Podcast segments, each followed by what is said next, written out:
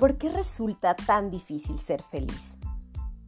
Para contestar esta pregunta, tenemos que emprender un viaje al pasado.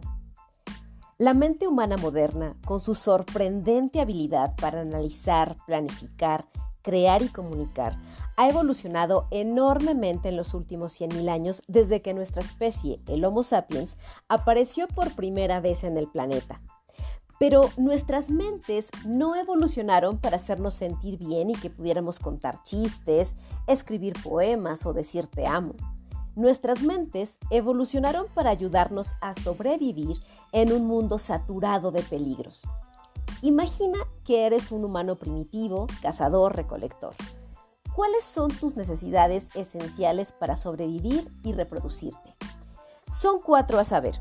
Comida, agua, cobijo y sexo, pero ninguna de estas tiene mucha importancia si estás muerto. Por lo tanto, la prioridad número uno de la mente humana primitiva era la de estar al pendiente de todo aquello que pudiera dañarte y evitarlo. En esencia, la mente primitiva era un dispositivo para evitar que terminaras muerto y resultó sumamente útil. Cuanto mejores se volvían nuestros antepasados para prever y eludir los peligros, más tiempo vivían y más hijos podían procrear. En cada generación, la mente humana se volvió más hábil y más hábil para prever y evitar el peligro. Por ello, hoy en día, tras 100.000 años de evolución, la mente moderna aún se mantiene al acecho de posibles problemas. Evalúa y juzga casi todo aquello que enfrenta. ¿Es bueno o es malo? ¿Es seguro o es peligroso? ¿Es perjudicial o es útil?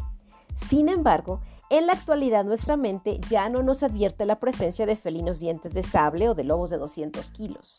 En vez de ello, nos abruma acerca de perder el trabajo, ser rechazados, ser multados por exceso de velocidad, no poder pagar las cuentas, enfermar de cáncer o cualquiera de entre un millón de calamidades habituales. A causa de ello, dedicamos mucho tiempo a preocuparnos por cosas que por lo general nunca nos suceden.